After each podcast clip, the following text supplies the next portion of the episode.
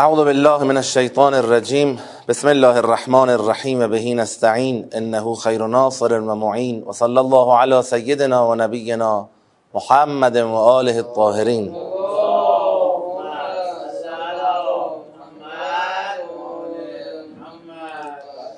الحمد لله الذي هدانا لهذا و ما كنا لنهتدي لولا ان هدانا الله. السلام عليك يا ابا عبد الله وعلى الارواح التي حلت بفنائك عليك مني سلام الله ابدا ما بقيت وبقي الليل والنهار ولا جعله الله آخر العهد مني لزيارتكم. السلام على الحسين وعلى علي بن الحسين وعلى اولاد الحسين وعلى اصحاب الحسين. دو سه روز پیش در کلاسی سوره مبارکه مدثر رو در محضرش بودیم و من تدبر سوره مدثر رو ارائه می کردم.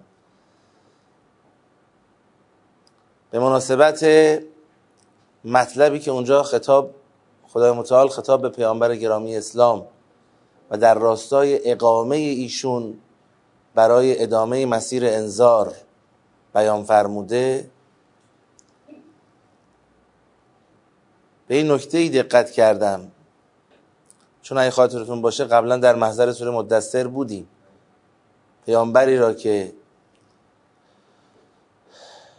آغاز به انذار فرمودند و در این مسیر زحمت‌ها کشیدند و اذیت‌ها و آزارها و مقابله‌ها و فشارها رو دیدند و به یک حالت انفعال و ابهام نسبت به اصل ادامه مسیر انذار رسیدند و با یک شرایط سختی کنج عزلت گزیدند. خدا پیامبر رو که میخواد اقامه بکنه با این گرا که شما برخیز و به انذار ادامه بده. چرا؟ چون فاذا نقر فی الناقور فذلک یومئذ یوم عسیر علی الکافرین غیر یسیر.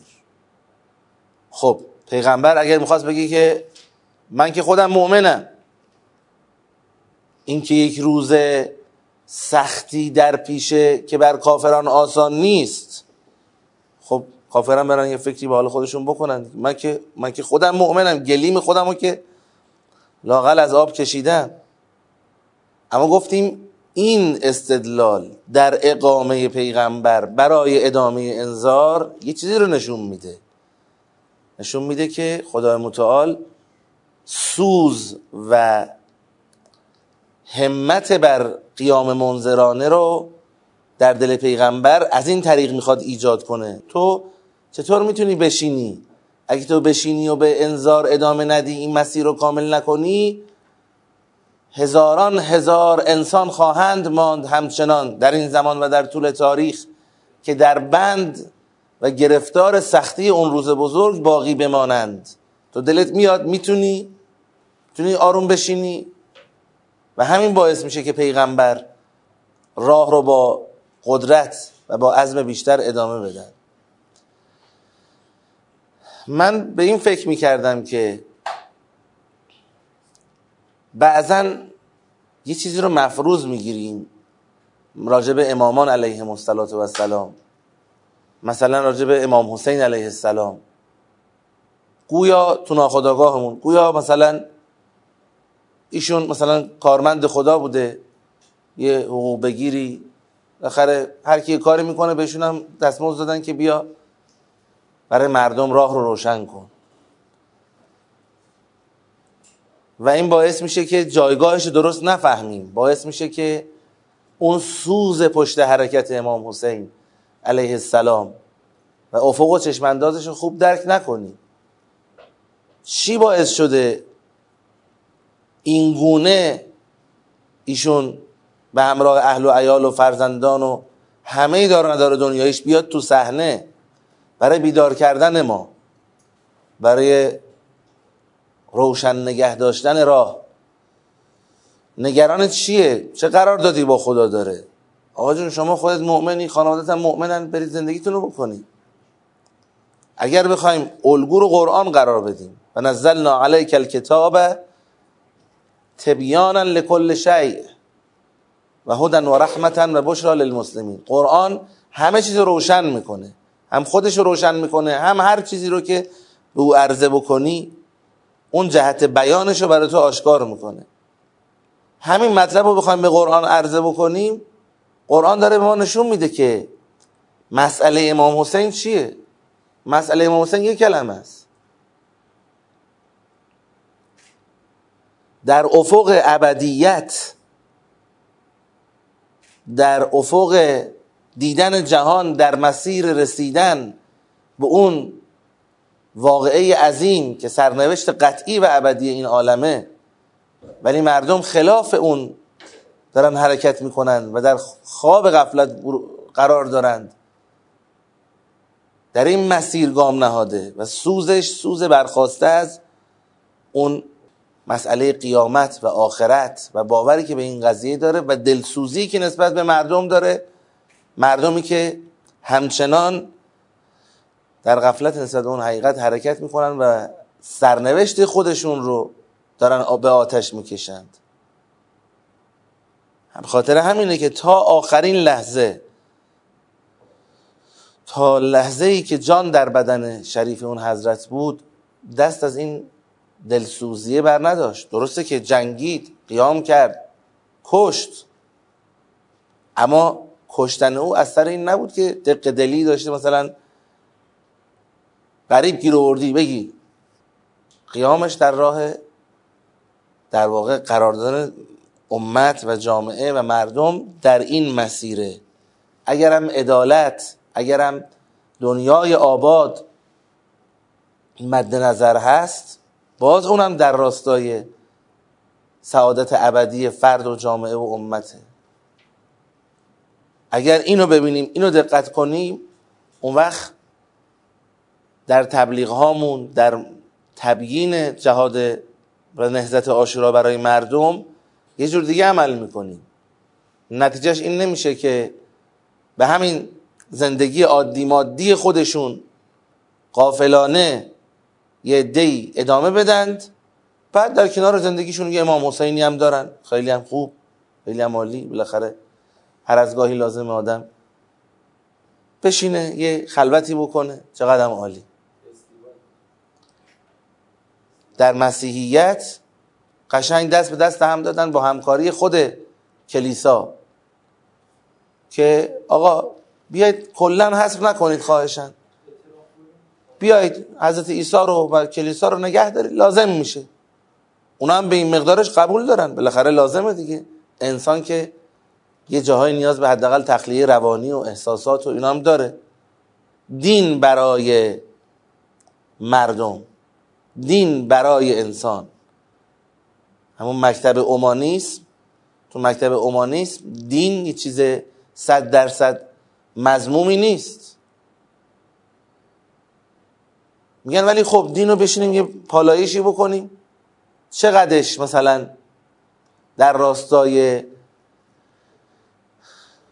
توهمات و تمنیات انسان قرار داره، اونا رو حفظ کنیم، لازمه بالاخره، بقیه‌شو حذف کنیم. دینی که بخواد خلاصه خیلی دخالت کنه تو عرصه‌های مختلف، مسئولیت آفرین باشه، معادلات و مناسبات رو عوض بکنه،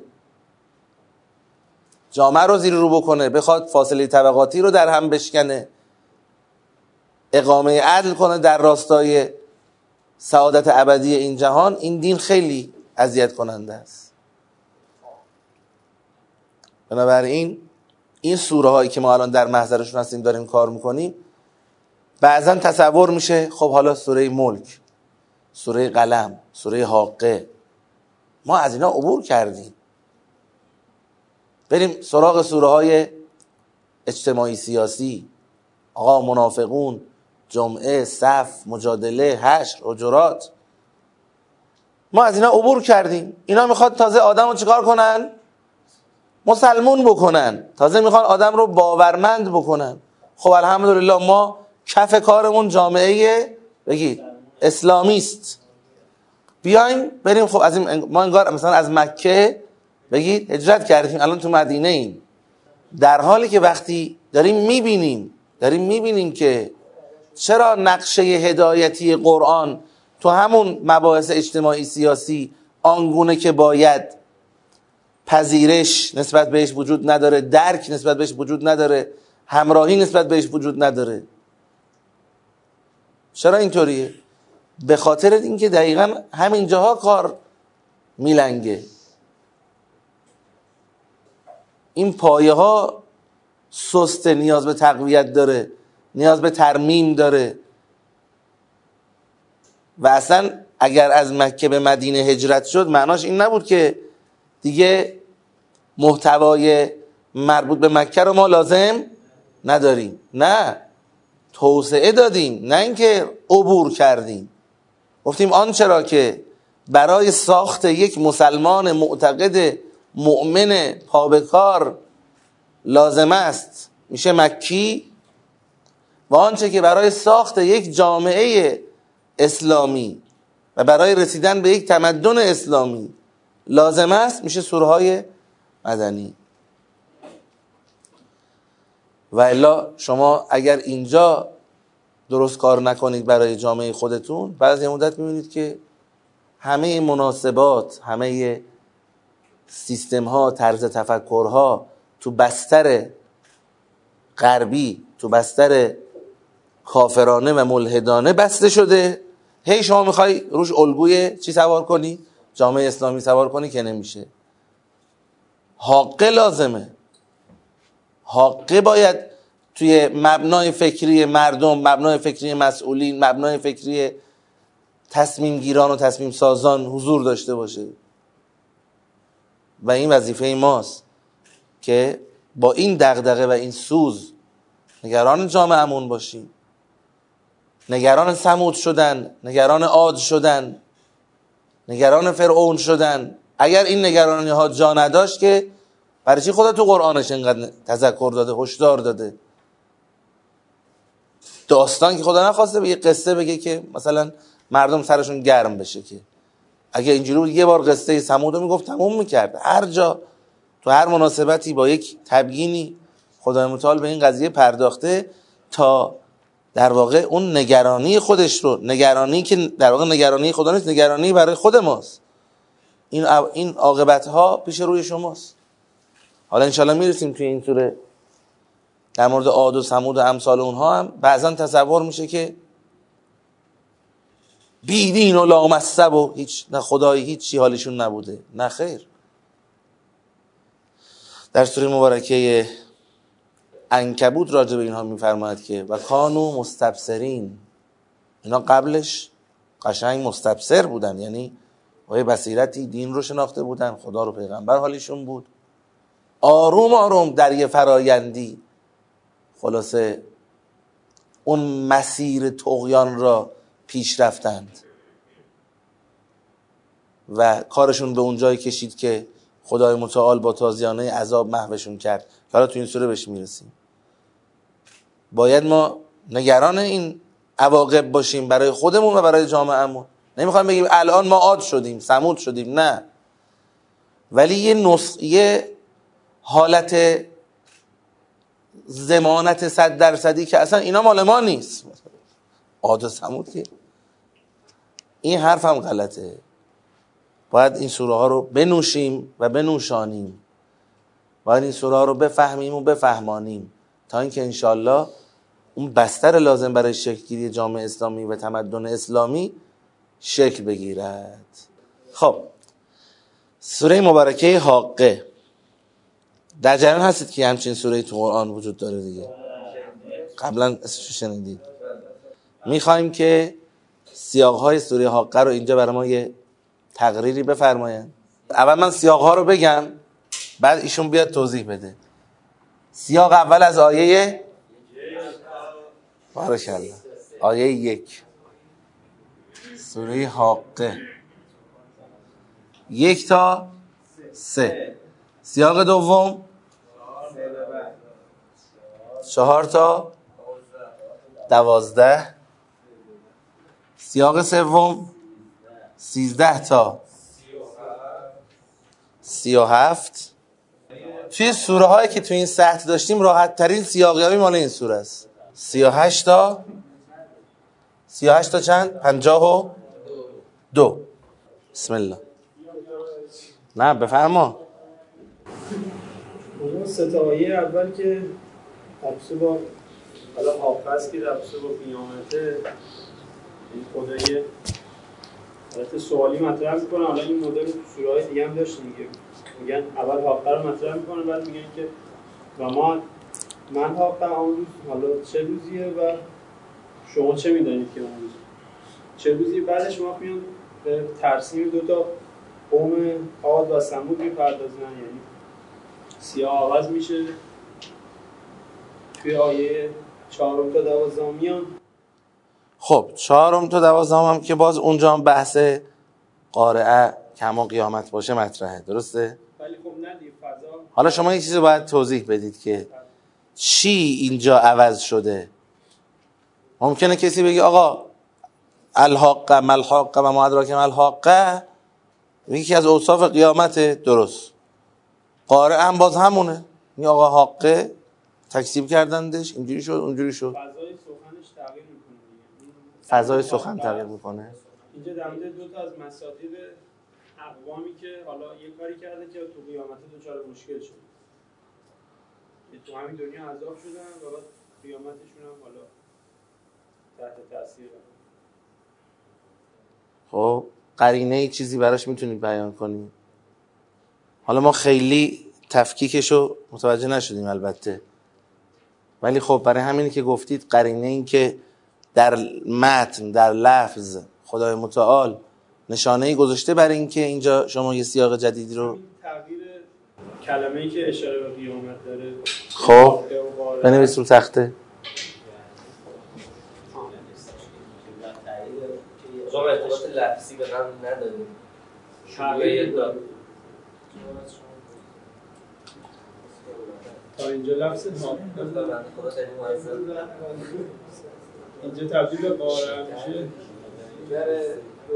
خب دیگه جمله کذبت ثمود و عاد بالقارعه به آیه قبل خودش اتصال ادبی، اتصال لفظی هیچی نداره.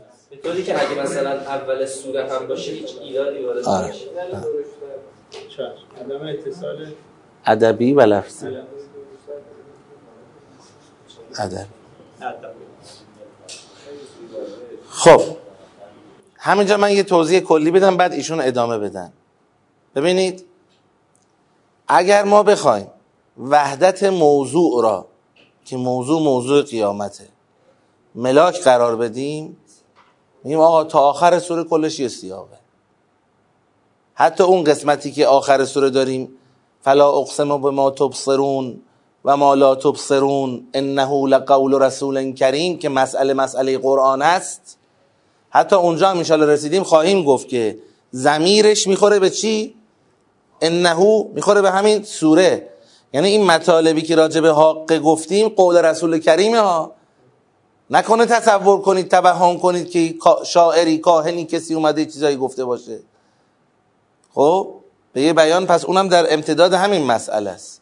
کل سوره میشه موضوع قیامت. حرف درستی هم هست، اشکالی هم نداره. منتها ما میگیم آقا اصلا ما برای چی میخواستیم سیاقیابی کنیم؟ اصلا سیاقیابی برای چی بود؟ برای این نبود که بگیم که مثلا آقا کل سوره یک انسجام واحدی ندارد یا اینکه هیچ ارتباطی بینشون نیست. سیاقیابی برای این بود که همون چیزی که تو سوره داریم متن منسجم بتونیم یک دو سه چهار، یعنی اون گامهاشو شناسایی بکنیم. تو همین موضوع واحد چند تا حرف زده شده. تا یه جایی تو این قسمت حاقه حالت چی رو داره؟ تلیعه. خود آغاز سخن با تلیعه یک سبکی است که بارها تو قرآن دیدیم. تلیعه به چی میگن؟ تلیعه به اون سیاقی میگن که نسبتش با سیاقهای بعدی یکسانه. شما وقتی سیاقهای بعدی رو وارد میشید میگید مثلا سیاق بعدی عاقبت مکذبان به قیامت است، سیاق بعدی شرح واقعه قیامت است، سیاق بعدی دفاع از قرآن به عنوان مخبر از قیامت است. اما یه سیاق داریم همه اینا رو پوشش میده. الحاقه، ملحاقه و ما ادراک ملحاقه، یعنی یه تیتر داره میزنه به کل سوره که همه سیاق‌ها یه جورایی از یه جهت دارن همین سیاقو چی بهش میپردازن. میگه حاقه همونه که اگه تکذیبش کنن بدبخت میشن تو دنیا، حاقه همونه که اگه واقع شد انسان‌ها برملا میشن، حاقه همونه که قرآن ازش خبر میده و اگر انصاف داشته باشید میدونید حق الیقینه. یعنی این نسبت تلیعه پیدا میکنه. پس چه بهتر که خودش یک سیاق باشه. حالا چرا شما به خودتون اجازه میدید اینطوری تحمیل ذوق بکنید بر قرآن که چون حالا تلیعه یه چیزه، عنوان قشنگیه، بگیم آقا تیتر تلیعه فلان اینا قشنگه پس اینطوریه؟ میگیم نه. گوینده در بیانش باید به ما نشونه بده، علامت بده که خدا همین کارو کرده. همین نکته که اشاره کردن، تغییر تعبیر از حاقه به قارعه. درسته ما بعداً میفهمیم که اون حاقه همان قارعه هست و همان واقعه هست که در سیاق سه بهش اشاره میشه، ولی خدا هی تغییر تعبیر میده که اون حیثیتی که داره بهش میپردازه رو عوض کنه. توی سیاق یک حیثیت حقانیتش مسئله است. آقا یه حقی تو این عالم وجود داره، مثل اینکه ازش غافلید. تو سیاق دو حیثیت کوبندگیش مسئله است. یه عده‌ای یه جوری زندگی کردن انگار یک واقعی عظیمه در هم کوبنده‌ای تو این عالم نخواهد بود. تو سیاق سه حیثیت واقع شوندگیش مسئله است. این تغییر تعبیر، پس میگیم این تغییر تعبیر یه باز در کلام خدا هم نگاه ما به این تغییر تعبیر یک نگاه تفننی و ذوقی نیست که حالا گفتیم حاقه حالا یه چیز دیگه بگیم نو بشه، دوباره یه چیز دیگه بگیم. تو خود کلام خدا این تغییر تعبیر چی داره؟ حکمت داره. اگر حکمت داره پس میتونه نشانه این باشه که آقا اون بعدی که توی یک تاسه من بهش پرداختم یه بعده، توی چهار تا دوازده به بعد دیگری دارم میپردازم از همون موضوع واحد که بعد بیان عاقبت مکذبان قارعه است که شد بفرمایید عاد و ثمود و فرعون و من قبله و بعدش هم ماجرای نوح علیه السلام، اون طوفان دوران از نوح که خدا با یه ادبیات متفاوتی میاره که حالا انشالله تو سیر هدایتی بهش اشاره میکنیم چرا اینطوریه. راجع به عاد و ثمود خدا اسم اون قومها رو آورد و عاقبتاشون رو گفت. به اون قسمت حضرت نوح رسید ادبیات عوض شد، نفرمود که و قوم نوح اذ کانوا فلان، با این ادبیات گفت انا لما طغى الماء حملناكم في الجاريه لنجعلها لكم تذكره وتعيها اذن واعيه. چرا با این بیانه میرسیم، ولی باز روشنه برای ما که در امتداد سیر بیان عاقبت تکذیب قارعه است تا برسیم به سر سیزده. تو سیزده چه اتفاقی میفته؟ یعنی من در واقع دیگه تا آخرشو گفتم، ولی خب حالا شما این مروری بکن. توضیح حالا وقایعی که برای قوم حالا عاد و ثمود و فرعونیان اتفاق افتاده تموم میشه، از آیه سیزده دوباره برمیگرده خداوند نگاه به هم از یه نگاه دیگه دوباره شرح هم ماجرایی که در اونجا بوده تا آخر دوازده بیان بیان حکاییه، نقلیه. آقا یه عده‌ای تو این دنیا تکذیب کردند و این شد. از سر سیزده به بعد بیان چیه؟ فاذا نفخ فی الصور نفخه واحده، پس اون هنگامی که دمیده شد در صور دمیدنی واحد و حملت الارض، دیگه سرآغاز وقوع قیامته. دیگه حکایت از این نیست که آقا یه عده‌ای تکذیب کردن چی شد، وقوع قیامت رو میپردازه و اقسام انسان ها رو در, قل... در دل قیامت بهشون اشاره میکنه. آره. سیر مفهومی عوض شد. حالا حالا که این سیر انقدر برای ما روشنه که سیر عوض شد، راجع به فا میگیم چی؟ فا عطف مجموعه. خب میریم جلوتر. توی آیه سیاق بعدیمون کجاست؟ سر سی و هشت. فلا اقسمو. دوباره آیه سی و هشت هم با فا داره شروع میشه. یعنی این سیاق سه و چهار مترتب دارن میشن. خب بر سیاق دو دارن مترتب میشن. خب اینجا چه سیری عوض شده؟ سیر مفهومی شرح وقوع قیامت تمام، سیر مفهومی دفاع از قرآن آغاز. درست است؟ به روشنی. بعد شما فا رو اگر بخواید در نظر بگیرید دیگه هیچ توی این جملات اتصالی به قبل نیست. ممکنه کسی بگه آقا خودتون همین الان گفتید انه لقول رسول کریم، مگه نگفتید ضمیر انه میخوره به چی؟ به ما قبل.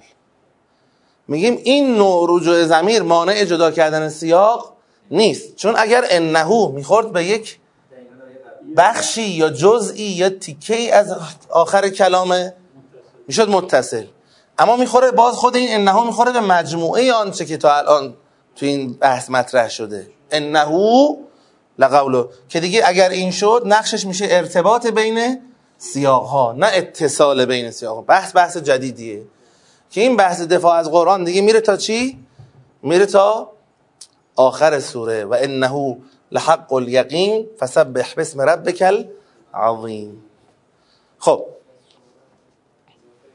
تا اینجاش که تازه اول کلام. حالا فضای سخن توی سیاق یک که فضای سخن معلوم ولی خیلی کلیه، تو سیاق یک فضای سخن چیه در واقع؟ سیاق یک الحاقه، ملحاقه، ما ادراک ملحاقه. ایشون میگن مشکلی رو بیان نمیکنه، من این قرار مشکل رو بیان کنه، از راه حلی که داره بیان میکنه ما باید مشکل رو بفهمیم. یه وقت داریم از جمله خبریه خدا یه چیزی در میاریم که اینجا بله جمله خبریه نداریم، دو تا سواله، دو تا سواله، ولی هر دو تا سوال لحنشون چیه؟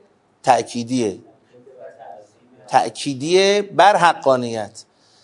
خیلی خورد نمیتونیم بشیم، ولی حداقل معلوم میشه که آقا در فضا یه غفلت عمیقی نسبت به این مسئله وجود داره، نسبت به مسئله قیامت غفلت عمیقی وجود داره. حالا تعبیر خدا به این که این حق است، حق است، این ابتکار هدایتی خداست. یعنی مردم این گونه نبوده که بگن خب یه الحاقه‌ای داریم ولی ما سعی میکنیم ازش غافل بشیم. نه، مردم دارن زندگیشونو میکنن، اما خدا از این زندگیه، از این نوع زندگی دارن میکنن یه بویی استشمام کرده. آقا انگار اصلا خبری نیست از اون که یه همچین چیزی در پیش. آخه این ابتکار هدایتی خداست که عنوان الحاق قرار روش میگذارد که حالا تو سیر هدایتی بهش میپردازیم، مثلا این کلمه چیه و اون دوتا سوال چه نقشی داره. ولی حداقل این مقدار فهمیده میشه که مردم در یه غفلت عمیقی نسبت به مسئله قیامت هستن. حالا این غفلت در چه حدی است و چه ابعادی داره این تو سیاق‌های بعدی بیشتر معلوم میشه. بحث اصلی و فرعی فعلا نداریم. از ورود خدا با این بیان به مسئله قیامت یه چیزی فهمیده میشه. آقا حداقل این فهمیده میشه مسئله غفلت مردم نسبت به قیامت است. حتی قید حقانیت تو فضای سخن لازم نیست بیاریم، قید حقانیت را، چون اگه قید حقانیت رو تو فضای سخن بیاریم در واقع یعنی گویا یه التفاتی به قضیه قیامت دارن، خب ولی مثلا میگن حق نیست. اما این سیاق فعلا کلیتره نسبت به این قید، کلیتره، دارن به زندگی عادی و مادی خودشون میپردازند بدون اعتناع و وقع قائل شدن که بابا یه قیامتی هم در پیشه. این مسئله است، این مقدارش رو میفهمیم. حالا فضای سخن سیاق دوم رو اگر این اولیش من کمک کردم دومیش رو شما بگید. خب این که متن سیاق دومه، قومای هستم اینجوری ها. شما دو سه تا عنوان، دو سه تا تیتر بده راجع به فضای سخنش، خیلی هم راحته. آها. تکذیب، تکذیب قیامت.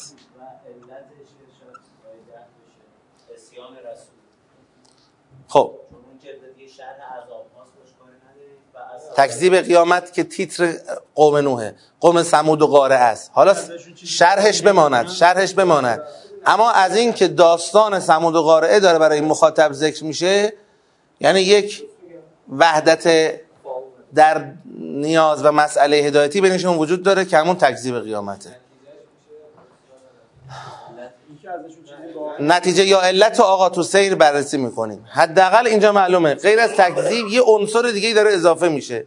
توی آیه چند؟ تو آیه ده. عنصر چی؟ عصیان رسول، تکذیب قیامت، تکذیب قیامت، بعد عصیان رسول، سرپیچی از رسولان الهی که حالا توی مخاطبان در واقع میشه سرپیچی از پیغمبر، که این غیر از تکذیب است. تکذیب یعنی تو دروغ میگی، تو دروغ میگی که قیامتی در کاره. اما عصیان یعنی حالا که دروغ میگی که قیامتی در کاره، این کارهایی که به ما میگی بکن تا ما آماده بشیم برای اون قیامت، این کارها را نمی کنیم. عصیان رسول، عصیان رسول میشه بعد دیگری در فضای سخن دیگه. تا آخرش چیز بعد سومی اضافه، فقط یک شمیمی تو فضای سخن این سیاق هست که توی سیر هدایتی من بهش اشاره میکنم. حالا اون موقع میتونیم به فضا اضافهش کنیم. اصلش این دوتاست. خب میشه همون عصیان رسول دیگه. این که ما اون کار رو کردیم تا متذکر بشید.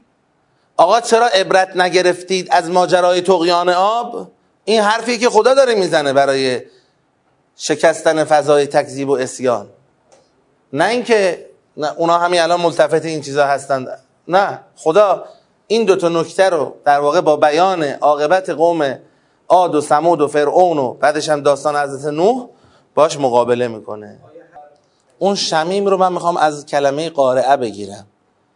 کلمه قارعه و اون حیثیت در همکوبندگی قیامت که آقا عادها و ثمودها و فرعونها چه ویژگی دارن که با قارعه مشکل دارن؟ قارعه اگه بهشون بگی آقای عاد، آقای ثمود، آقای فرعون، انشالله در ابدیت این جهان یه ابدیتی داریم، ولی تو اون ابدیت این جهان هم که شما وضعتون از امروز هم بهتره و میرید تو بهشت، کسی با این در نمیافته که برای چی باید تکذیب کنن اینو. اینا یه چیزی امروز دارند که به وهمشون هم نمیاد، قبولم نمیتونن بکنن که بخواد این چی بشه، در هم کوبیده بشه. اون نظام و تمدن مادی که برپا کردن و یه احساس در واقع بقایی نسبت بهش دارن، آروم آروم رسیدن به اینجا که تو دیگه چی میگی؟ سرمونو درد آوردی. پیغمبر و پیغمبران الهی هر موقع خواستیم یه نفس متبخترانه‌ای بکشیم، یه آخوندی پیدا شد اونجا موی دماغ ما شد، بلمون کنید.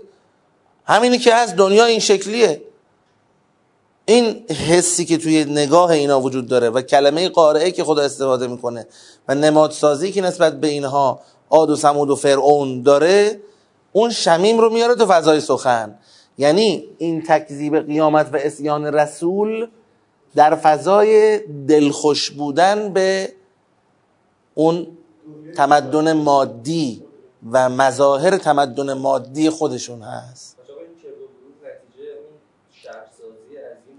آره، که در جای دیگه قرآن حالا بهش پرداخته که تو سیر هدایتی اشاره میکنیم. بریم سراغ سیاق اول. بعد از صلواتی مجدد بر محمد و آل محمد.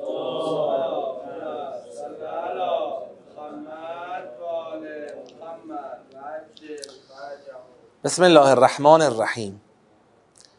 در فضایی که یک غفلت عمیقی نسبت به اصل وجود قیامت و اینها وجود داره، به نحوی این که جدی گرفته نمیشه و معادلات و مناسبات و سبک زندگی ها و اینها داره برای خودش جلو میره و کاری به کار این که اصلا قیامتی هم هست یا نیست ندارند.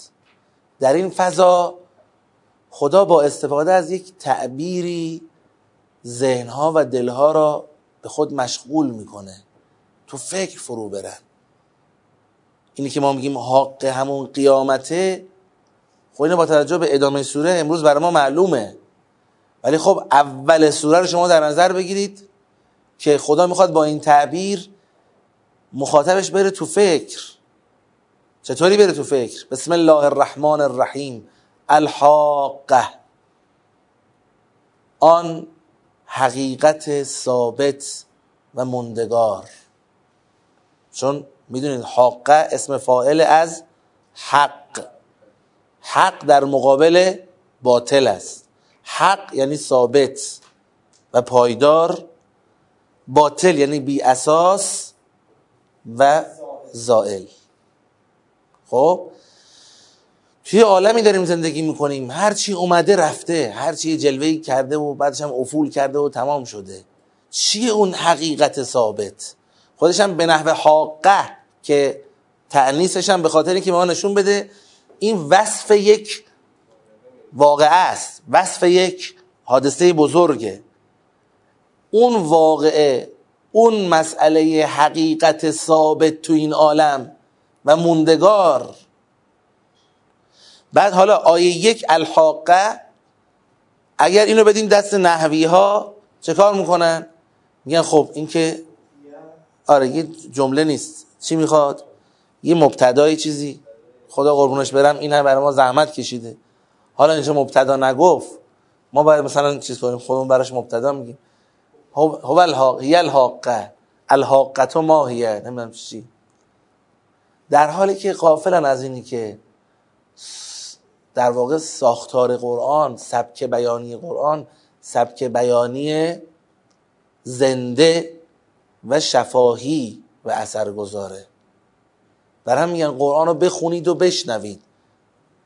جوری مطالعه که نخونی، با صدای خودت رو نشنوی، خیلی مطلوب نیست. حداقل خودت بخون، خودت صدای خودت رو بشنو. شفاهی قرآن یعنی چی؟ شفاهیه یعنی یه متن تختی که نویسنده‌ای نوشته داره داستان میگه نیست، این مثل سخنرانی زنده هست که داره باید حرف میزنه. تو سخنرانی بعضی وقتا یه کلمه رو شما میگی، جمله نمیخواد. آقا جمله برای چی؟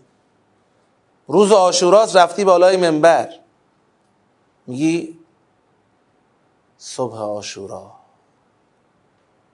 صبح عاشورا. صبح عاشورا چی؟ لازم نیست چیزی بعدش بگی، مردم میدونن. وقتی میگی صبح عاشورا یعنی آقا دلها رو میخوای بکشی به این سمت، چه خبره؟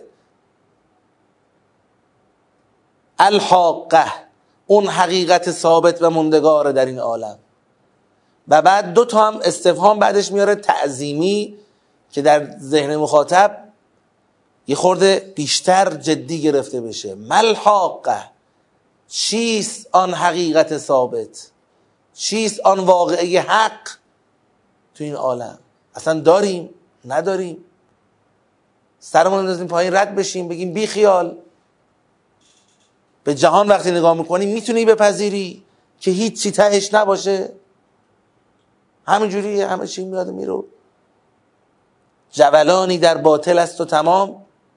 بعد دوباره و ما ادراک ما الحاقه، چه چیز تو را آگاه کرد که چیست آن واقعی حق ثابت تو این عالم.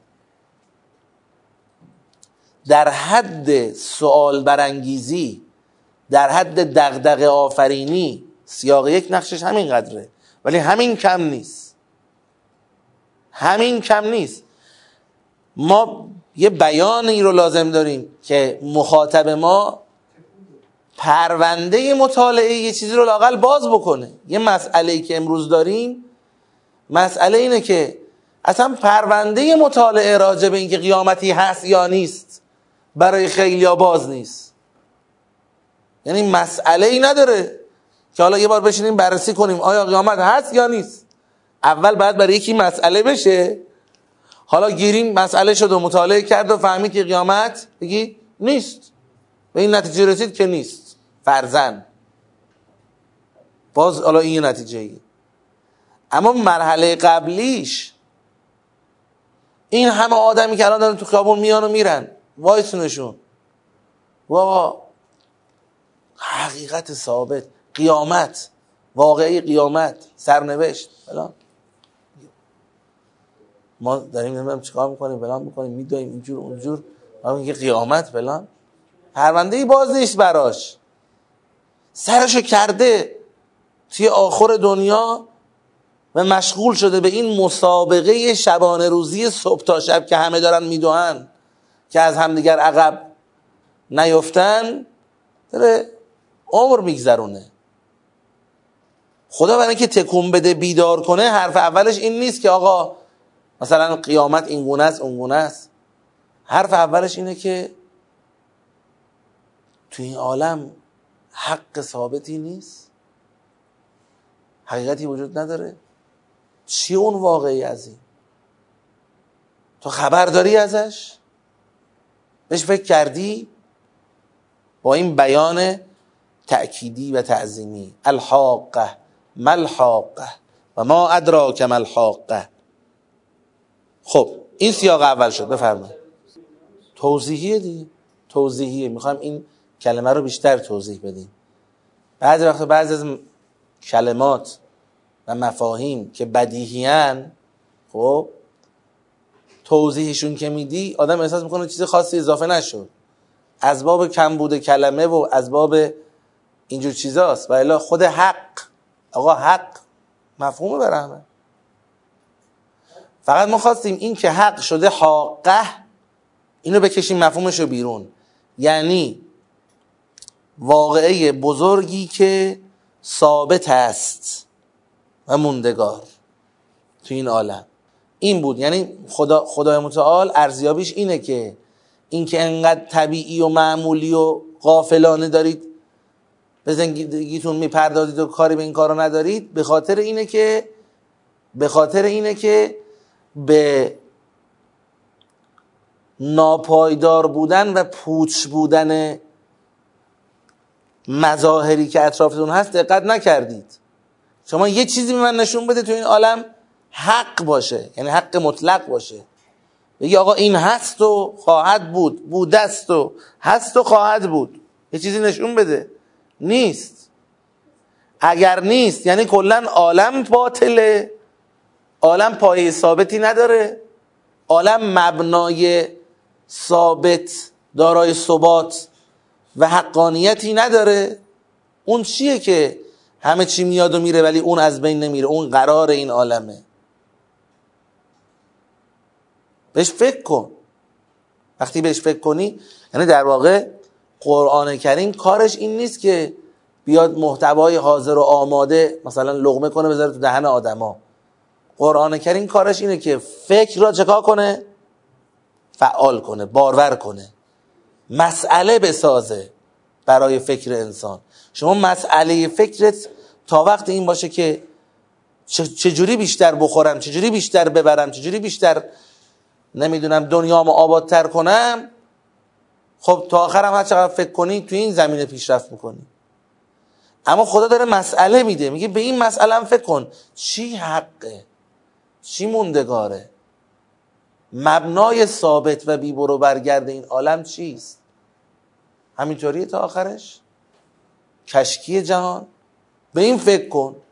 خب وقتی فکرت، پرونده فکر رو باز کردی، تو سیاق بعدی کمکت میکنه، تو سیاقهای بعدی برای به نتیجه رسوندن اون پرونده فکر خدا کمکت میکنه.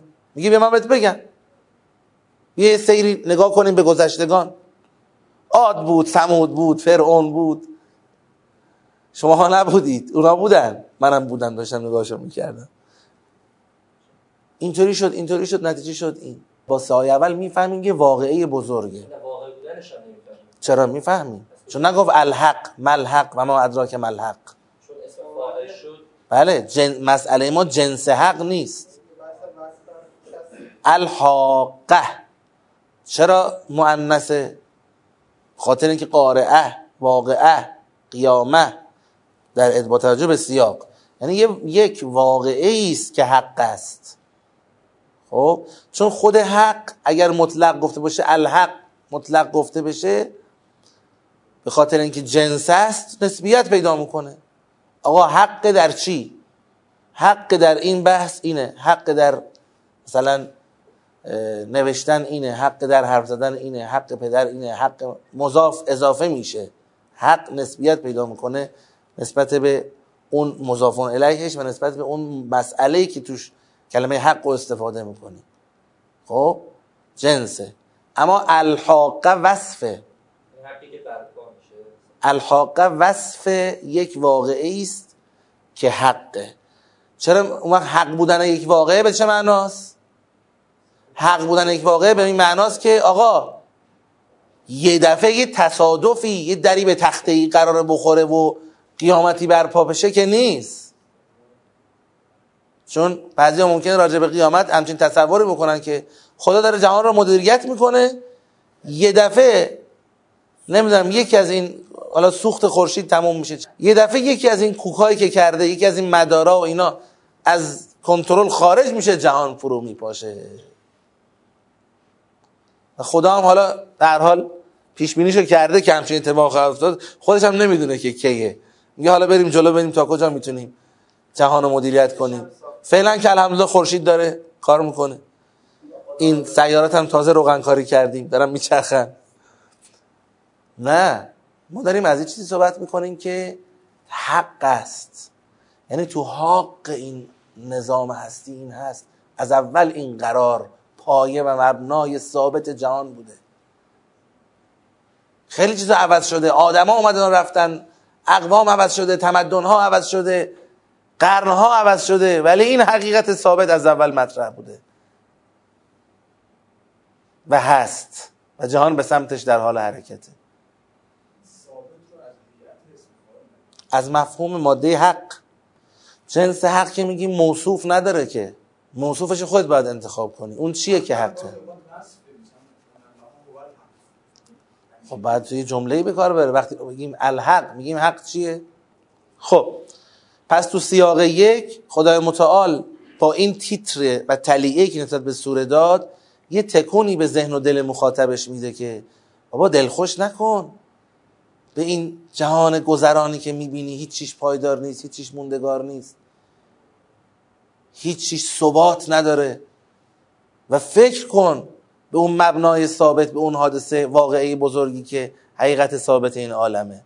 همین مقدار برای سیاق یک بسه. بله موجوده، بله قبلا مثالش رو زدیم در سوره نبأ. همین الان موجوده، یعنی تو دل ذره ذره این عالم این قرار ثابت است. مثل ساعتی که مثالی که زدم، گفتم ساعتی که کوک کردند، خب طرف ساعت رو برداشت کوک کرده برای ساعت پنج صبح، برمیگرده به شما میگه که این پنج صبح زنگ میزنه ها.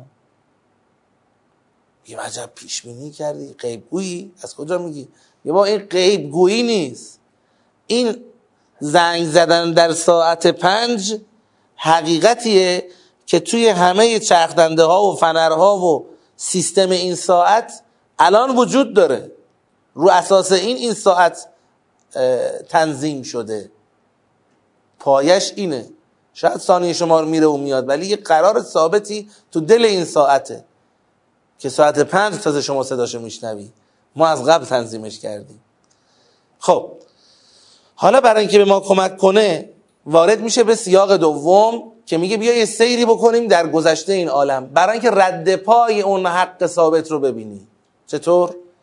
کذبت ثمود و عاد بالقارعه، تکذیب کردند ثمود و عاد به آن واقعه بزرگ درهم کوبنده. القارعه که در سوره قارعه خدای متعال شرح داد دیگه، القارعه ما القارعه و ما ادراک ما القارعه یوم یکون الناس کالفراش المبثوث و تکون الجبال کالعهن المنفوش، که اون شکست شدن نظام این عالم تا جایی که کوه‌ها که مظهر صلابت و سختی و سفتی هستن از هم میپاشن. خود استفاده از این وصف قارعه و خود نمادسازی ثمود و عاد که درسته اینجا خدای متعال خیلی شرح نمیده از اینکه اینا در واقع چه کارند، فقط به تکذیبشون اشاره میکنه، ولی اینا نمادن تو قرآن. نماد چی؟ نماد طغیان که در سوره فجر خوندیم که فرمود که الم تر کیف فعل ربک بعاد ارم ذات العماد و ثمود الذين جابوا الصخر بالواد و فرعون که مجموعهشون شد الذين طغوا في البلاد فاکثروا فيها الفساد. مهم نیست الان، برای ما هیچ مهم اهمیتی نداره. عرض کنم خدمت شما خدای متعال یه مدیریتی در نزول قرآن خرج داده، به خرج داده که خیلی حکیمانه است. یعنی هم مردم عصر نزول را در نظر گرفته، هم مخاطبان آینده قرآن را. درست شد؟ مردم عصر نزول نسبت به عاد و ثمود خالی و ذهن نیستند. اتفاقاً مساکن عاد و ثمود و اون بقایای ارم و نمیدونم رد پای اونها را در نزدیکی شهر خودشون دیدن. تو همون سوره عنکبوت فرمود و عادن و ثمود و قد تبین لکم من مساکنهم، دیدید که خب اونا اونقدر اونقدر مسبوق به خاطر هستن راجع به عاد و ثمود که وقتی میگی عاد و ثمود میفهمن یعنی کیا. مثل اینکه امروز به ما بگن که آقا آمریکا رو دیدی چی شد؟ بعض فروپاشی میگن آقا دیدی چقدر حقیر و ذلیل شد. خب حالا مردمی که بعداً میخوان بیان خیلی نسبت به عاد و ثمود اینکه اینا چی بودن و چه کاره بودن و اینا خیلی سابقه قبلی ذهنی ندارن. عوضش چیو دارن؟ عوضش چیو دارن؟ عوضش مجموعه قرآن رو دارن. دیگه لازم نیست شما بگی آه فجر قبل از اینه یا بعد از اینه. خب فجر هست، همین الان هست. دیگه لازم نیست وایسی فجر هم بیاد، برو ببینش. عنکبوت هست، مجموعه قرآن رو نگاه کن. شبکه در واقع متشابها مثانیه تقشعر منه الجلود، این تشابه و انصناع قرآنه. بله اون سیر هدایت خدا راجع به اون بحث سیر نزول، اون دیدن حکمتش هم در واقع میشه یه حکمت تاریخی، حکمت امروز نیست دیگه، اهمیتش اهمیت تاریخیه. خب اهمیت تاریخیه یعنی چی؟ یعنی ببینیم که خدا با جامعه‌ای که هیچ چی نمیدونستن و در این حال اطلاعات داشتن چجوری سیر اومده جلو. تمام. اما آیا ما امروز داریم قرآن رو میخونیم، هر سوره که میخونیم باید خودمون رو توی اون نقطه‌ای قرار بدیم که انگار بقیه سوره ها هنوز نیومده؟ نه، ما الان با یک کتاب مواجهیم که متشابها مثانی، یعنی با همدیگه انصناع داره، تناظر داره، به همدیگه کمک میکنه، یه شبکه است. ما با این کتاب مواجهیم. شما نگران این نباش که مردم اون موقع، اگر نگران اون شدی من جواب بهت میدم. میگم مردم اون موقع درسته هنوز مثلا شاید فجر هنوز نیومده، ولی بیخ گوششون مساکن ثمود و قارعه توی منطقه احقاف داشتن میدیدن. خیلی فاصله زمانی هم حتی نگرفته بودن، گرفته بودن یه چند قرنی، ولی اینجوری هم نبود که مثلا هیچ کس ندونه ثمود چی بود، قارعه چی بود، عاد چی بود. خب کذبت ثمود و عاد بالقارعه، تکذیب کردن ثمود و عاد بالقارعه. اومدن اعلام اومدن اعلام کردن که البته دقت کنید لازم نیست بگیم آقا اینا تظاهرات کردن که آقا قارعه‌ای در کار نیست. نه، تو این حس و حال، تو این فاز و فضا بودند، یه جوری شهرسازی و مظاهر تمدن مادی و آسمون خراش ها و کاخ ها و فاصله های طبقاتی روز به روز عمیق‌تر شونده را تو جامعهشون جلو بردن که انگار اصلا هر چی که هست همینه، هیچ چیزی نمیتونه این نظام مادی اونها را بگید در هم بشکند. اینا تکذیب کردن قارعه را. نتیجه چی شد؟ خدا تفصیل میده. فاما ثمود فاهلكوا بالطاغیه، اما ثمود پس هلاک شدند به طاغیه، به اون بلای طغیانگر، به اون عذاب طغیانگر و ویرانگر. شما فکر میکردید بله صفت عذابشون دیگه که در واقع در جای دیگه قرآن فرمود چیه عذابشون چی بود؟ صاعقه. صاعقه ای از آسمان بود که همه اون در واقع نظام مادیشون و قصرها و بناها و آسمون خراشها و تمدنی که به پا کرده بودن را در هم کوبید.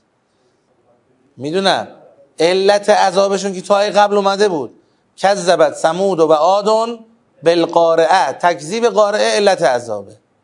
از یک سو، از سوی دیگر فاهلكوا بالطاغیه، اون یکم اهلكوا بريح صرصر عاتیه، دومی. یعنی خدا داره چی رو نشون میده؟ عامل هلاکتشون با چی هلاک شدن. خب خود اون قارعه هنوز نیامده، قارعه ای که اینا دروغش میدونستند، خود اون قارعه ای که اینا دروغش میدونستند که قیامت هنوز نیامده. اما اون قومی که بنا رو بر این گذاشتن که نظام تمدن مادیشون همینجوری ادامه پیدا میکنه و هیچ چیزی نمیتونه اینو خرابش کنه، با یک سائقه طغیانگری ویران شدن، رفتن پی کارشون. طغیان نسبت به همه ساختارهای مادی که تعریف کردن، به همشون ریخت، هم از جهت سخت هم از جهت نرم. بله، که یه طغیانی گویا مثلا آقا عکس العمل، یعنی انگار مثلا آره دریا طغیان میکنه، یا باد طغیان میکنه، طوفان طغیان میکنه، طغیان طغیان خب دقت کنید، طغیانی که میکنه طغیان بر خدا که نیست. مثلا باد یه دفعه سائقه یه جوری شد منم دیگه نمیتونستم کنترلش کنم، نه، طغیان بر اونهاست. آره تقلما که جلوتر داریم، طغیان بر اونهاست و یه جورایی خدا میخواد نشون بده که چیه اون حقیقت ثابت که اگر کسی باش در میفته بگید ور میفته. اونایی که باش در افتادن ور افتادن، تو این عالم ور افتادن. همیشه هم داخل پرانتز یه چیزی بگم بعد بقیه سیاق بمونه برای نه، ممکنه پرانتز هم زودتر از ده بسته بشه. آقا یه چیزی ما بعضی وقتا ممکنه به مردم وقتی میگیم آقا عادها چه شدند، ثمودها چه شدند، فرعونها چه شدند، آخر عاقبتشون چی شد، هلاک شدند و اینها، ممکنه کسی که یه خورده ذهنش سالم نیست، یا حداقل نمیخوام نسبت به سالم نیست، بالاخره اهل شبهه و گیره، بگه که خب اون یکی‌ها چی شدن، اون یکی‌ها مگه هستن، پیغمبرها چی شدن، آدم خوبا، صالحا، مؤمنا، اونا کجا؟ این به خاطر اینه که طرف فکر میکنه که ما میخوایم بگیم استدلالمون به اینه که نیستن، این که نیستن میبینی، نه، یه فرقی بین اینها و اونها وجود داره. پیغمبرها و آدم خوبا و صالحا که اینا از اولش میگفتن از اولش میگفتن که همه چی اینجا نیست، ما اینجا موندگار نیستیم، ما داریم آماده میشیم برای یک حقیقتی بعد از این. خب هنوز صدق یا کذب اینها فرزن هنوز مونده که ثابت بشه یا نه، با آمدن قیامت معلوم میشه. اینا تکلیفشون نسبت به دنیا معلوم بود. این یکی‌ها بودن که میگفتن هر چی از همینه، این یکی‌ها بودن که میگفتن آقا دنیا اصله، مادیات اصله، خبری از قارعه نیست، چه در هم کوبنده یا اینها. بر همین امروز از نظر حیات مادی نه یزید زنده است نه امام حسین، ولی داریم میبینیم که یزید هلاک شد. هلاک شد به چه معناست؟ یعنی معلوم شد که اون منطقه یزید که طاغوت و استکبار پشتشه به هیچ جا نرسید، نتونست آقاییشو نگه داره، هلاک شد و بدبخت شد و روسیه تاریخ شد. این میشه منطقه جاودانگی، منطقه این که عزت و قدرت و نمیدونم نظام مادی ما پابرجاست، هیچی نمیتونه خرابش کنه. این منطق شکست خورد. از این ور حیات امام حسین داریم میبینیم اصلا هنوز به قیامت نرسیده، سروری منطق امام حسین برای ما آشکار شده.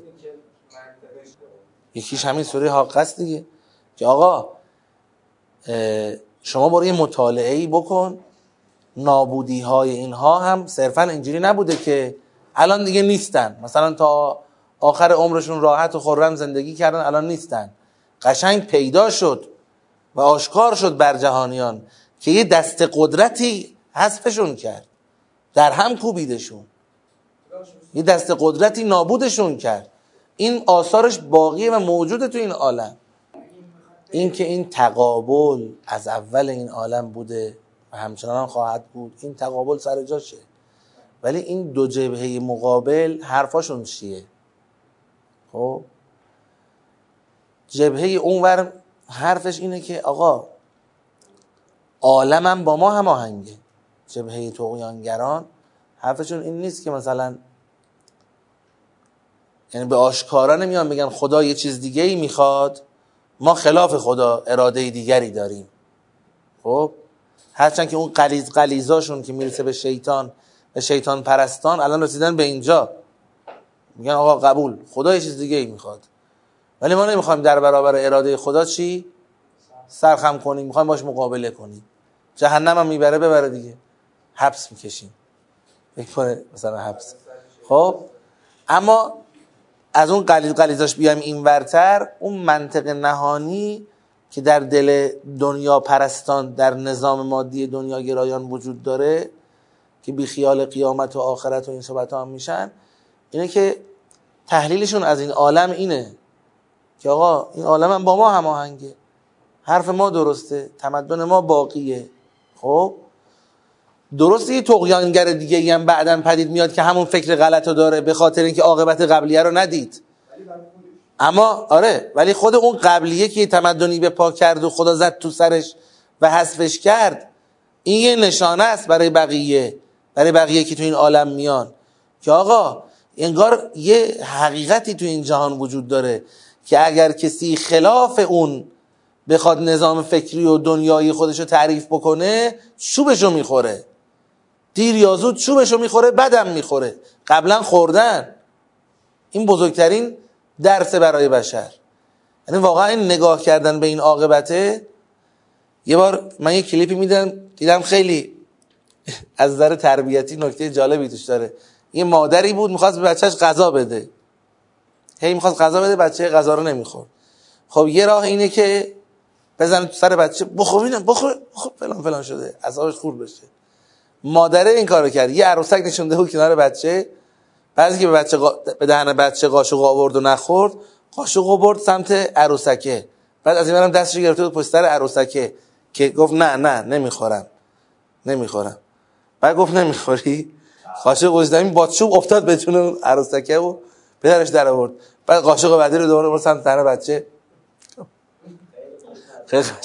غذا رو خورد. و چون دید که عاقبت غذا نخوردن چیه، این خدای متعال، حالا نه نه که به صورت تصنعی، میگه بابا جون شما که اولین نفرا نیستید، حالا بعداً ان شاءالله میرسیم اون جایی که خدا برای اولین بار میخواست عذاب کنه، که اون ماجرای انا لما تقل ما باشه. نهصد و پنجاه سال فرصت داد که پیغمبرش تبلیغ بکنه، چون هیچ سابقه ای نبود که حضرت نوح بیاد به قوم خودش بگه آقا این مسیر نرید این میشه ها. میگن که چی میشه، ما که ندیدیم. هیچ سابقه ای عذابی که قبلشون نبود.